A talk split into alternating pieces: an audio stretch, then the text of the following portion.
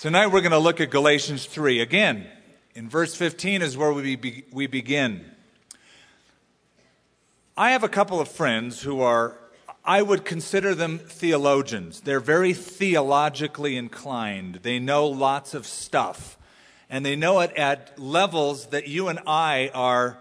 Listen, there are levels of theology that we know not of. And one guy in particular, um, his name is Justin, and he knows Greek fluently, Hebrew fluently, Aramaic fluently, even Ugaritic. And he tells me languages he has studied that studied I never knew existed. And what's great about this guy is that he takes complex subjects and simplifies them. And when he explains them, you go, "Oh, I get it now." And that's a real hard thing to do. And what's great about Justin is that he's from the South. And he's sort of like if Elvis were a theologian, he would sound like this. I mean, he sounds like Elvis Presley. You know, the Greek word is legitimize. I just want to say thank you very much. And it's, it's just a classic. But um, the theologian, you'll see, comes out in Paul the Apostle tonight, especially in these chapters. We've mentioned that Galatians is divided. It's a simple outline. It's divided into three basic sections. The first section, chapters 1 and 2, are autobiographical, they're personal. Paul tells his story.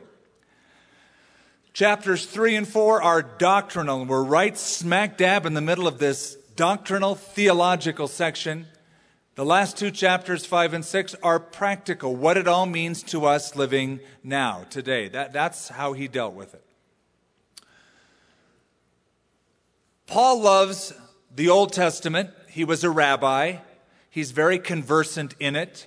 He debated theological principles. He stuttered, studies, he stuttered. No, I stutter. He studied under Gamaliel. I stuttered under Gamaliel. He studied under a great rabbi where he took the hard principles of the scripture, learned them well enough not only to understand them, but to convey them to others. And tonight we see more of that. In fact, we see an ability that Paul has to base an entire thought process on how a verb or a noun is conjugated.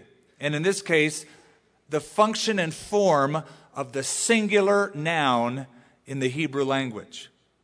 This is Paul. He's an amazing kind of a guy. But he's dealing with a very important issue, and I'm glad that he dealt with it. Otherwise, there would be more problems in the church today than there are. And believe me, there are plenty. But Paul is dealing with an important issue of salvation. Now, you know, the very first big issue in the Christian church. The biggest theological debate wasn't over cults, wasn't over gay marriages, it was over you and me, Gentiles. Can non Jewish people have a right relationship with God? And if they can, how? Do they need to come through the law? Or can they just come as they are and trust in Jesus Christ? Now, for us, it's no big deal. We believe in Christ and we move on. But back then, that was the huge issue at the time. And Paul has already stated his position. Here it is. You and I are saved as Abraham was saved in exactly the same way. Abraham believed God with nothing in his life, no visual promise of God, no offspring, saying, I still believe. And God counted it as righteousness because of that faith. That's how you and I come by faith, by believing. But that is a message that can easily be misunderstood, and it was. There was a group of people in the church that misunderstood Paul's message of faith. They were the Jewish believers. And there was a group of them we call Judaizers. Now, they didn't call themselves that, that's a theological term. That is, Christians who believed you had to be a Jew first to be a Christian. They misunderstood what Paul was saying. They were saying, well, Paul, you keep talking about faith and faith and believing in Jesus and, and going back to Abraham. It's as if you have taken Moses and the covenant that God gave with Israel, the law, and thrown it out. And that's not what he's saying. And it's as if he anticipates the argument and writes about it in the next few verses. Have you ever spoken to someone only to have them completely misunderstand everything you were trying to get across. You're speaking and they're looking at you like, and, and you hope that it's just, you know, a twitch they have. And at the end, they say, I have no idea what you just said. Or they take it to mean something completely different. And it can be very frustrating. Um, as an illustration, this is a bulletin that went out in a public school system by the superintendent of the schools. It was told to the assistant superintendent. The message went like this. Next Thursday morning at 10:30, Halley's comet will appear over this area. This is an event which occurs only once every 75 years. Call the school principals have them assemble their teachers and classes on their athletic fields and explain this phenomenon to them. If it rains, then cancel the day's observation and have the classes meet in the auditorium to see a film about the comet. End of message. Well, the assistant superintendent got the message out to the principals, but it was changed a little bit. It said, by the order of the superintendent of schools, next Thursday at 10:30 Halley's comet will appear over your athletic field. If it rains, then cancel the day's classes and report to the auditorium with your teachers and students where you will be shown films, plural, a phenomenal event which occurs only once every 75 years. And then the principals took that message and gave it to the teachers, saying, by the order of the phenomenal superintendent of schools, at 10:30 next Thursday, Halley's comet will appear in the auditorium. In case of rain, over the athletic field, the superintendent will give another order, something which occurs once every 75 years. Then the teacher got the message out to the students, and that message went like this. Next Thursday at 10:30, the superintendent of schools will appear in our school auditorium with Halley's comet. Something which occurs only once every 75 years. If it rains, the superintendent will cancel the comet and will order us out to our phenomenal athletic field. And then finally, the students gave all of that message back home to their parents, which said, when it rains next Thursday at 10:30 over the school athletic field, the phenomenal 75-year-old superintendent of schools will cancel all of the classes and appear before the school in the auditorium accompanied by Bill Haley and the Comets. that message changed quite a bit, didn't it? Complete misunderstanding.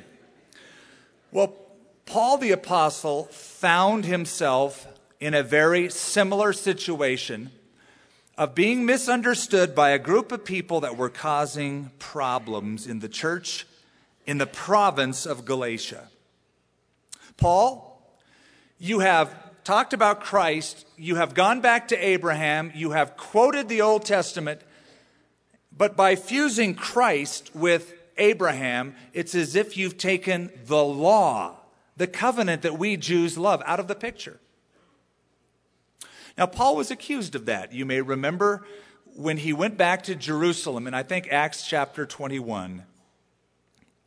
Some Jewish worshippers were there in the temple courts, and they saw this rabbi turned Christian.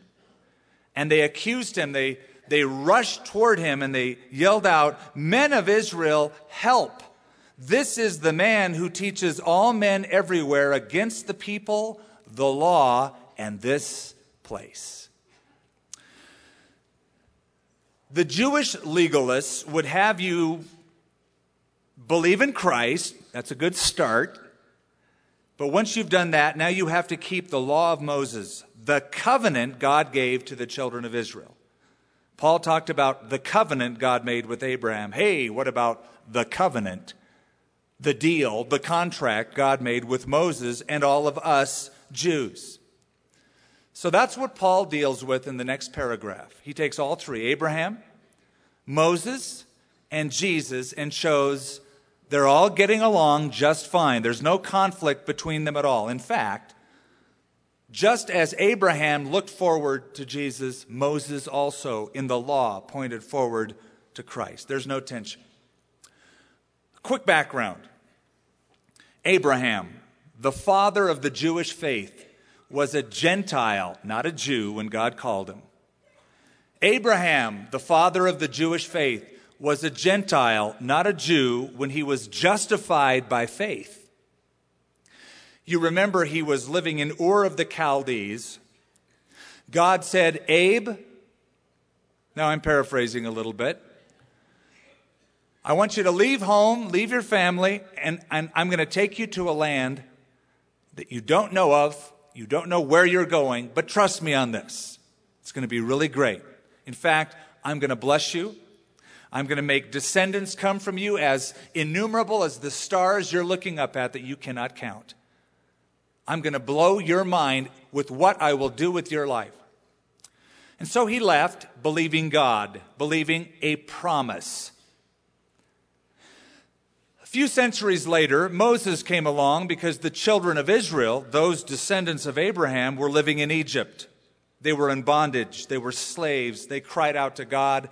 God raised up Moses as the deliverer who brought them to a mountain in the middle of nowhere called Sinai, where God appeared, gave a set of regulations called the Torah, the law, summed up in the Ten Commandments as a covenant to the children of Israel. Two different men, two different contracts or covenants. Now you have to understand this. And I want you to walk away, if you haven't studied this before, to understand this difference. God was dealing two completely different ways with two individuals. First of all, he was dealing with Abraham. And with Abraham, God made a covenant based on a promise. With Moses, God made a covenant based on the law. With Abraham, the emphasis was on God. With Moses, the emphasis was on the people. When God first spoke to Abraham, he said, Abraham, Genesis 12, I will make you a great nation. I will bless you. I will make your name great. I will bless those who bless you, and I will curse those who curse you. Where's the emphasis in that promise? On God. He didn't say, hey, listen, buckaroo, there's a few things you better do for me. He just said, Abraham, stop right there. Let me tell you what I'm going to do for you. I, I, I, I, I. That's what I'm going to do. It was a unilateral and unconditional promise. There's only one thing for Abe to do go, okay, I believe that. And when he did, when he believed God's promise, God said, Good enough. I will impute to your account a right standing with me based on that faith. Oh, but that's where the difference lies, you see, because when we come to Moses some centuries later, it wasn't based on God's unilateral promise, it was based on a cooperation. And the emphasis was on man's ability to keep the covenant. Summed up in the Ten Commandments Thou shalt, thou shalt not. And these are things now you must do, God said which Israel repeatedly failed to do. In our paragraph coming up, Paul divides his thought into positive and negative. Beginning in verse 15 to verse 18, so that's 15, 16, that's four verses, is the positive. Or, excuse me, it's the negative. He's saying the law cannot annul or take away the promise that God made to Abraham.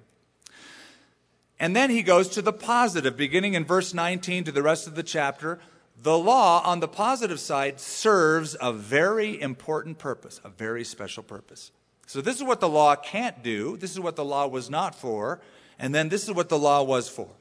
So, let's look at verse 15 and let's just see how far we go. Brethren, I speak in the manner of men. Though it is only a man's covenant, yet, yet if it is confirmed, no one annuls or adds to it. What does he mean by that? Well, he's giving an illustration of a man's or a human contract, a contractual agreement. We all have them. We all have to deal with them. We all have to sign on the dotted line for something. You want a home? You have to sign an agreement that you will pay through the nose for the next X amount of years. You want a car? You have to sign and promise that you will pay. Now, you can't, let's say you, you buy a car, it costs you 200 a month for X amount of years. If after five months you go, I don't want to pay $200 a month, forget it. They don't need it, they don't deserve it. I've changed my mind. Rather, I'll write a nice little note to the car company or to the bank and say, I've decided to pay you $25 a month. Well, I'm sorry, you can't change that. You can't change your mind. That's a human contract or covenant. My father did something wonderful for my mom. He made a living trust rather than a will. Now, I don't know a lot about these things, but boy, he uh, really saved her a lot of pain when he passed away a few years ago. Saved a lot of lawyers' fees.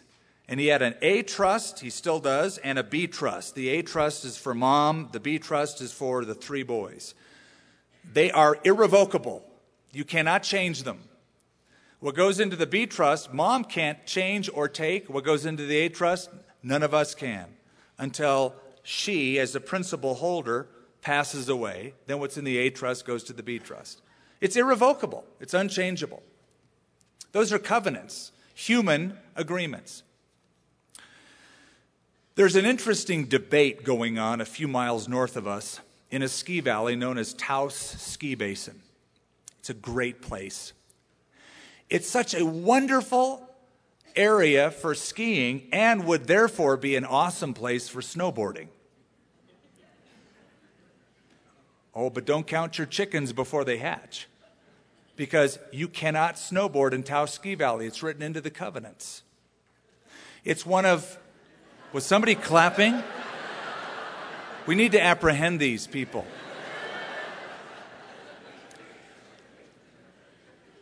And let me tell you why. Families are complaining. They're saying, you know, we, mom and dad, we like to ski. We're not into this snowboarding stuff. The kids, they like the snowboarding. And we want to go on a family vacation. We want to go on a ski vacation, but the kids don't like to ski. They don't know how to ski. They're snowboarders, but we can't go to Taos. And so there's this big push that you may have seen bumper stickers free Taos. Amen.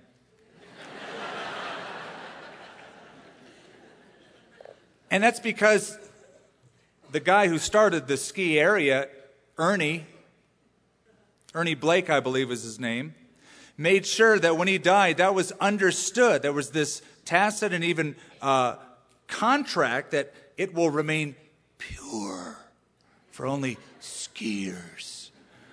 And uh, because, you know, snowboarders are the riffraff of society, right? I'm a snowboarder. Just set the record straight here. And, uh, Anyway, there's a huge controversy going on. At what point can we change this? Where does the contract go back to? Now, here's the point Paul is making. If that works in the human arena, where you have human contracts that are irrevocable contracts, how much more is God immutable or unchangeable when he makes a promise? God doesn't make a promise and then a few hundred years later go, Well, I've changed my mind. I'm not going to keep that promise that I made to Abraham and his descendants forever. It's no longer by faith as it was for Abraham. That's Paul's point. Oh no. This is an irrevocable agreement made by promise from Almighty God. Verse 16. Now to Abraham and his seed, now follow carefully, were the promises made. He does not say and to seeds, as of many, but as one, and to your seed, who is Christ. Ah, here's where the scholar comes in. This is where Paul becomes Theodore theologian for just a few moments. And he bases his whole doctrinal point on a grammatical point in the use of the word seed. It's right out of Genesis chapter 12, verse 7. Now, let me explain it to you. Seed is a singular noun. That's his point. Not seeds, plural, but seed, singular. It's a singular noun in form, but it often functions, as we know, as a composite noun, right? If I say seed, I could mean one or I could mean many. Just like if I say offspring, I have offspring, one. I have progeny, but only one. But that same noun can function in a composite sense, meaning many. But Paul is making a, a rabbinical point. He's, he's the rabbi. He's going back to the strict and fullest original sense of the word, saying, you know, if God said to Abraham, through your seed, singular, he must not just be speaking of the descendants of Abraham, the Jewish nation, but of the greatest descendant, Jesus Christ. Singular, the greatest fulfillment. Now, that shouldn't throw us. We shouldn't walk away going, huh? Because Jesus is called the son of David. Well, David had lots of sons and daughters, lots of offspring. But the term son of David in the Bible refers, as we know, to the greatest, the ultimate son of David. Or how about the term that Luke employs, the son of man? I'm a son of man. You're a son or daughter of man. You're an offspring of humankind. But the term refers to the ultimate son of man, the greatest descendant of man, the God man, the theanthropos. And so here's a term Paul is making in this point that God used the word in its strictest, fullest sense to refer to Jesus Christ, not to the nation of Israel. The world isn't blessed because there are many Jewish people in the world as much as the Jews brought in the Messiah. And that's where the blessing comes from. So he follows the thought. Verse 17. And this I say that the law, which was 430 years later, that is later than the promise that God gave, cannot annul the covenant that was confirmed before by God in Christ, that it should make the promise of no effect. For if the inheritance is of the law, it is no longer a promise, but God gave it to Abraham by promise. I want to, if you'll allow me, unravel a problem that is in this text. The, the problem is with the 430 years. Let, let, me explain that, get it out of the way, and then go for the heart of it here. Oh, you know, scholars like to write lengthy books and fill in the pages with stuff that you have to trudge through. And, and one of the issues is the 430 years, and it's a problem because the law actually came into existence oh, about 645 years after God made the promise to Abraham in Genesis 12. So you might have a group of people saying, Paul's lying, or there's a discrepancy, or the Bible isn't the Word of God. Let me tell you where he's reckoning this from. The promise was given 645 years before the law to Abraham, but it was repeated as the promise to Abraham and it was given to Isaac. And then it was later on given to Jacob. It was repeated.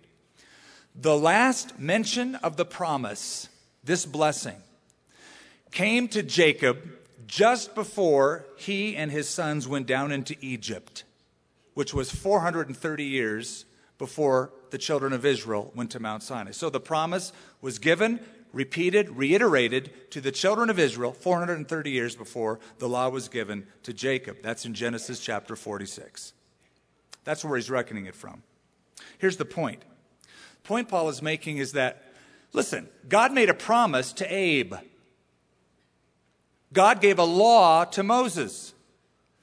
The covenant of the law to Moses doesn't throw out or annul or push aside the promise that God made to Abraham that through Abraham and his seed, all the families, the nations of the earth would be blessed. The point is, God never forgets a promise. Even after 430 years, even after 645 years, God didn't go, You know, I promised something somewhere back there, but I don't remember. It's been so long. Now, I forget promises. I was having a discussion with my son last night over this text.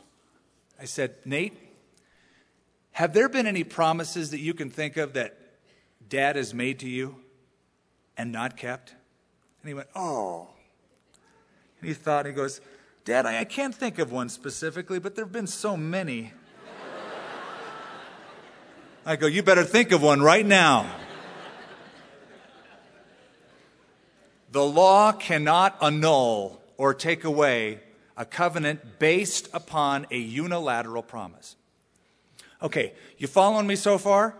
Okay, let me take you a little bit further in this before we press on and, and close up shop. We have, and this is always fascinating, we, we have an interesting intersection in the Bible a couple of different times where the unconditional covenant the unilateral promise given to Abraham, some call it the Palestinian covenant, the covenant of God saying, I'm going to give you this land to you and your descendants forever. There are times when that covenant intersects a conditional covenant, the law, where God says, if you break these laws, I'm kicking you out of your land. Now, here he says, I'm giving you this land, you and your descendants, forever and ever. It's from me to you. It's unconditional. This is what I'm going to do for you, period. All you have to do is say, okay. But then there's the law of Moses where God says, if you don't do this and if you do that and you don't do that, I'm going to put curses all over you and you'll be kicked out of your land. And we have both of these covenants sometimes running together into the same intersection. How does God keep them both? How does he pull that off? This is the interesting part. You could look at it in the Babylonian captivity children of Israel did what God told them not to do followed idols, prayed to foreign gods, disobeyed God, etc. So, what did God do? God kicked them out of the land that He promised to Abraham and his offspring forever, kicked them out, put them in another land. The oppressors tortured them, beat them, oppressed them. What happened to the children of Israel? They didn't like it. They cried, God, I'm sorry.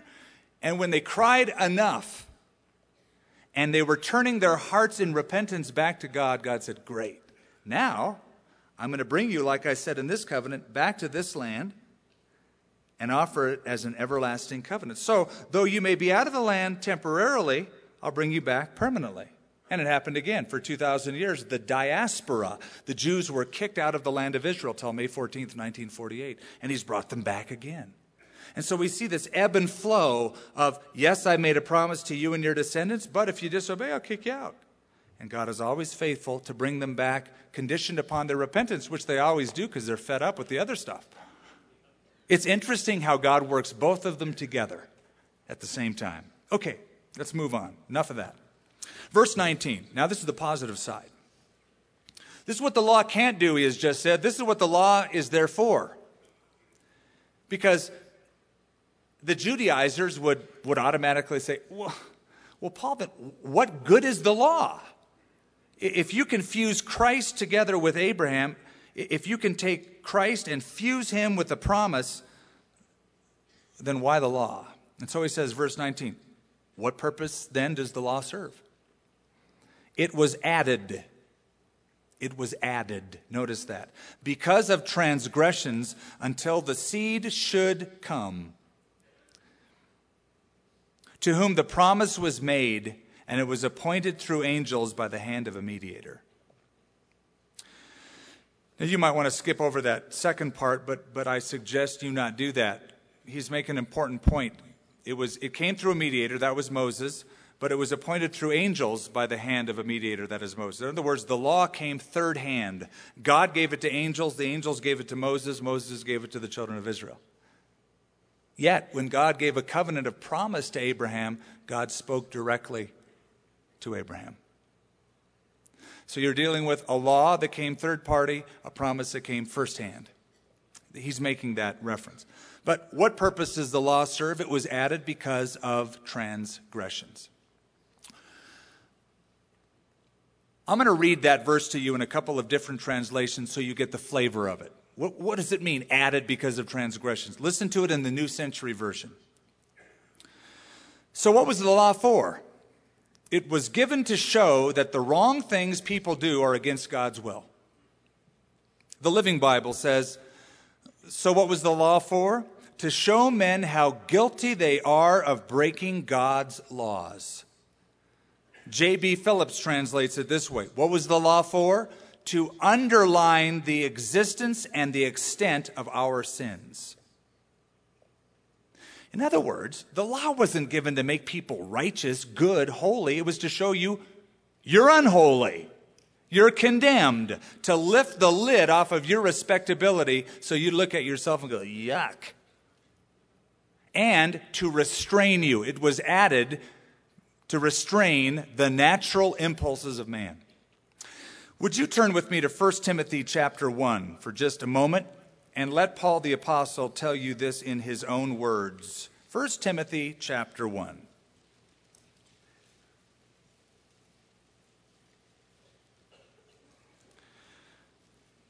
Now, mark this text next time somebody says, Well, I'm going to heaven because I keep all the rules.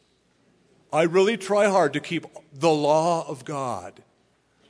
I'm keeping the Ten Commandments. I'm keeping all the laws, which is a lie. They just broke one by saying that. But anyway, verse 8, 1 Timothy chapter 1. But we know that the law is good if one uses it lawfully.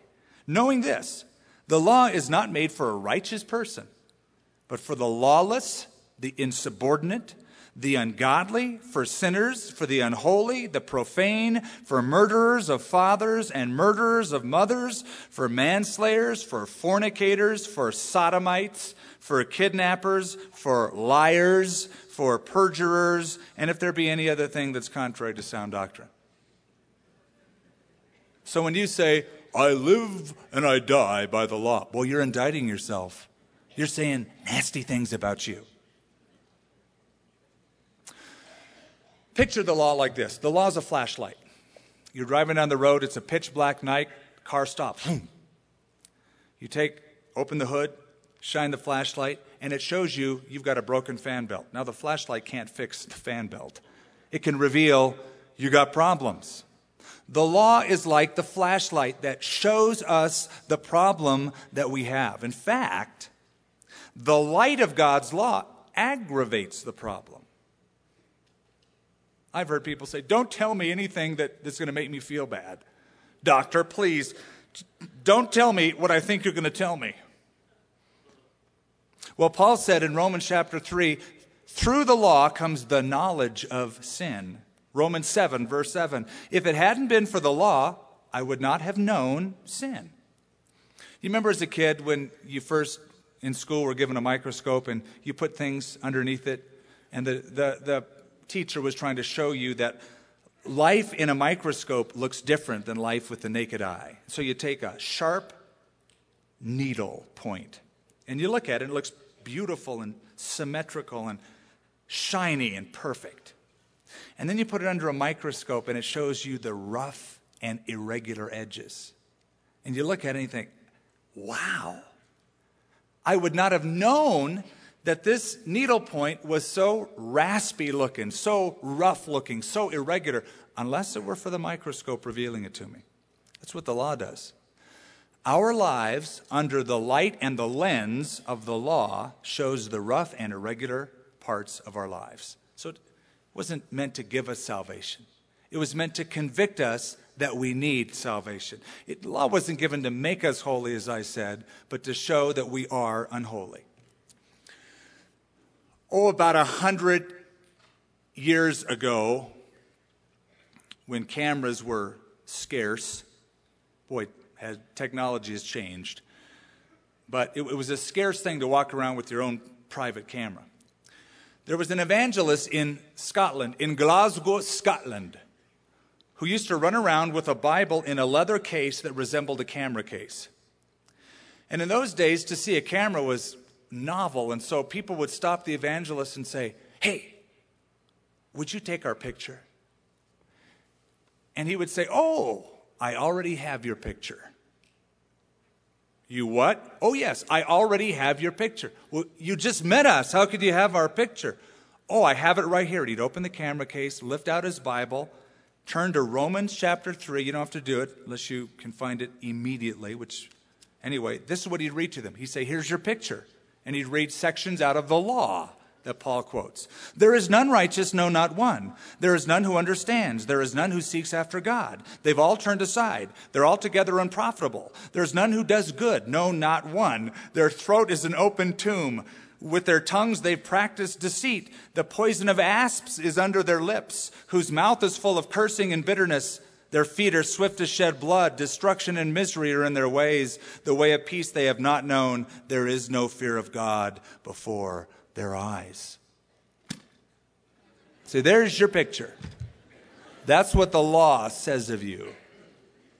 And then he would, once they're flabbergasted, like, this guy just insulted us, then he would share how that the law is God's flashlight, but Christ can heal the wound, can heal the problem, can fix the ailment that sin has caused. So, what purpose then, verse 19, does the law serve? It was added because of transgressions till the seed should come. Till the seed should come. Christ, Dwight L. Moody put it this way The law tells me how crooked I am, grace comes along and straightens me out. So, the law takes you into the interrogating room and says, Up against the wall, buddy. Boom. Strips you naked before the judge. Then Jesus comes in and takes you into the throne room and puts his robes of righteousness on you and makes you a child of God. That's the difference. That's why John said at the very beginning of his gospel, For the law came by Moses, but grace and truth has come through Jesus Christ. So, what the law could never do, the promise of faith can do. And I'll tell you what, I'll tell you what Paul's doing. Very clever.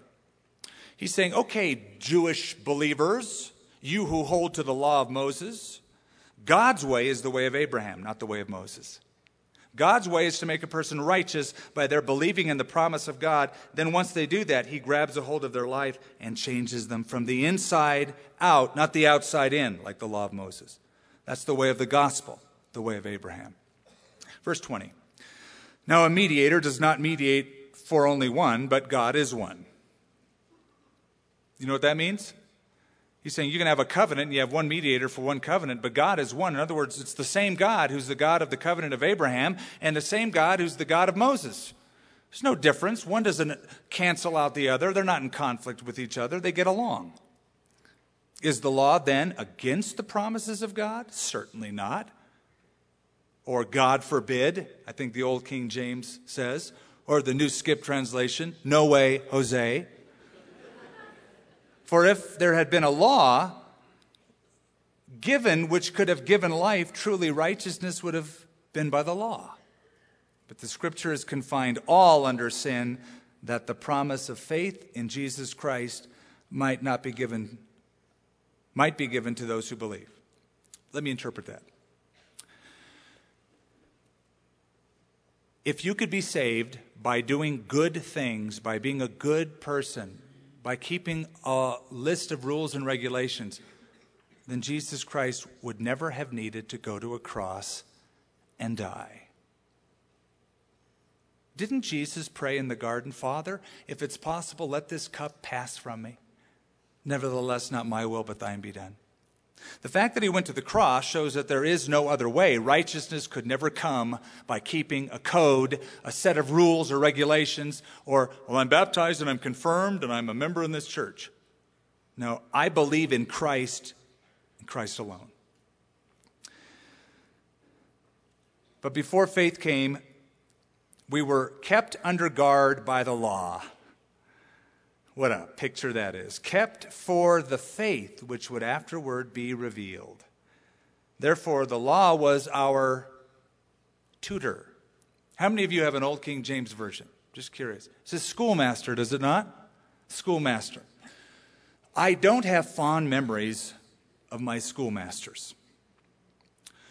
A couple of them I do, most of them I don't. One of them, two of them, kicked me out of school. I thought they were cruel. Well, they thought I was cruel.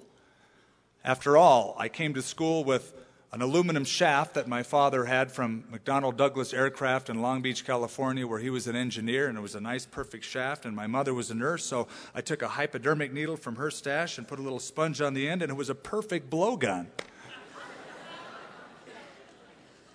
and they couldn't understand. Skip, what's gotten into you? Why did you shoot that girl with that blow dart? And they kicked me out of school, sent me home for days. Cruel schoolmaster, I thought. Cruel student, they thought. The law was a schoolmaster, a tutor. Paidagogos is the Greek term. A director. A paidagogos, or a tutor, was someone in charge of a child's education age 7 to 18. This tutor was in charge of the general development of the student made sure the student dressed properly for the educational process, and escorted the student from home to school. And then afterwards, made sure that homework was done, they dressed well for the next day, they got up in time. The connotation in the minds of the Greeks of a paidagogos, a tutor, a schoolmaster, was not a favorable one. They heard the word and they went, Oh, yeah, I have bad memories of that, man, when I was a kid. And that was exactly what Paul was trying to do. The law was a tutor, a temporary schoolmaster to take you from point A to point B. Point A is where you uh, started in life, point B is the cross of Jesus Christ. So, just like the tutor has a temporary job, the law of Moses was never meant by God to be a perpetual covenant, but temporary, to show us how bad we are, to tether the old nature to cause us to be convicted of our sin and to seek salvation in Jesus Christ, a temporary guardian. Verse 25, and let's close up the chapter. But after faith has come, we are no longer under a tutor. For you are all sons of God through faith in Christ Jesus. For as many of you as were baptized into Christ have put on Christ. There is neither Jew nor Greek there is neither slave nor free, there is neither male nor female, for you are all one in Christ Jesus. And if you are Christ, then you are Abraham's seed and heirs according to the promise. He's saying God makes no distinction of race, rank, or gender. The Jews did, right? Didn't they? What if you were a Jewish woman and you wanted to worship in the temple? You had a special court, the court of the women. What if you were a Gentile and you wanted to worship? You had the court of the Gentiles. You, as a Gentile, couldn't cross into the court of the Jewish women. You weren't even good enough to be in their court. There was a wall that went around the court of the women that said, if you cross this line, you will die. A wall of separation. But you come to Christ, there are no distinctions. And what does that mean to you? It means that tonight, if you're in Christ, if you're trusting Jesus Christ alone for your salvation, not your upbringing in Calvary or the Methodist Church or the Presbyterians or your heritage or anything but Christ, if you're Christ, if you belong to Him, then you have as much access to God as anybody else. So when you pray, don't ever say, God, I don't want to bother you or anything because I know probably Billy Graham's praying right now and he's more important. you know, sometimes the more important a person is, that person may feel like they are a little more important. And if they, and I'm not saying Billy does because I know his heart, and he's a very humble man, but we might feel unworthy. That's where we come by faith. Trust completely, not by any status, not by any reputation, completely by faith. So if you are Christ, you are Abraham's seed and heirs according to the promise. I conclude by giving you two things to chew on, figuratively. Number one, use the law as a mirror, or in our illustration night, a flashlight. A mirror might be another good illustration. You look in the mirror in the morning, and if you're honest, you, you should say, Ew. You do that. I know you do that because you have combs and hairspray and all sorts of items around your bathroom that are very costly. And you put them all over yourself, and you look different when you leave that bathroom than when you entered. You all do. We all do that to some degree or another. The mirror reveals the truth about us. The, meal, the, the mirror may reveal you have a dirty face, but that's all it can do is reveal. You can't take the mirror off the wall and put soap on it and scrub your face with the mirror. No, all it does, its only function is to reveal the problem. That's what the law does. Use it to reveal the problem. As you read the Bible, thou shalt, thou shalt not, thou shalt, thou shalt not, you will probably go, ooh, I've blown it in all those areas. Second, use the law as a guardian to bring you to Christ. That's his point. The law not only shows the problem, the flashlight not only shows the brokenness of your condition, it points you to the guy who can fix it. So don't just stand there and go, ooh, yuck, ooh, bad. Go, I'm going to Christ where I am atoned and cleansed by his blood at the cross. That's Paul's point. Use the law lawfully. Let it show you how bad you are and where you must go from there to Christ alone. Police officer Peter O'Hanlon, good Irish name, was patrolling his beat in the north of Ireland. And one night he was, I'll forget that. He, one night he was patrolling and he heard a child scream. And it was a little boy who was lost. Take me home. And where do you live, laddie? I don't know, he said. And so the officer named street after street, store after store. None of it rung a bell. Finally, the officer looked, and in the distance he could see lit up the cross in the center of town, which is where the church was. And so he took the little boy in his lap and he says, Laddie, can you see the cross in the church? Do you live anywhere near that? And the boy says, Yes, yes, that's it. I see that every day.